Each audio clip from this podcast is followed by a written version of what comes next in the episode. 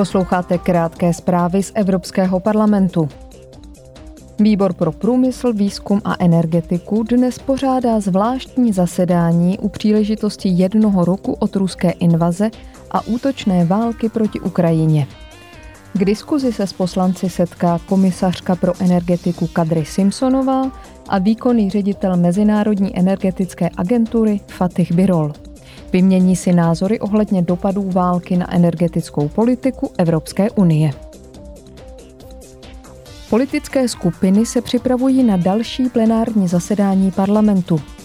Od pondělí do čtvrtka budou poslanci diskutovat a hlasovat o směrnici o energetické náročnosti budov.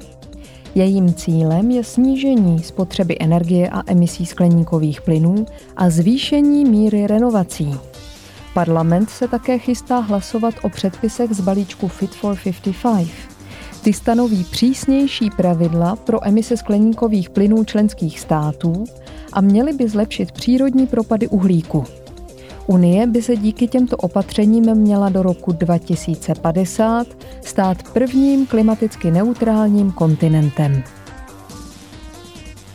Poslanci se zaměří na nová pravidla pro spravedlivý přístup k průmyslovým údajům a jejich využívání. Dalším tématem budou vztahy Evropské unie s Arménií a Azerbajdžánem. V neposlední řadě se bude diskutovat i o tom, jak v roce 2023 zajistit energetickou bezpečnost v Evropské unii.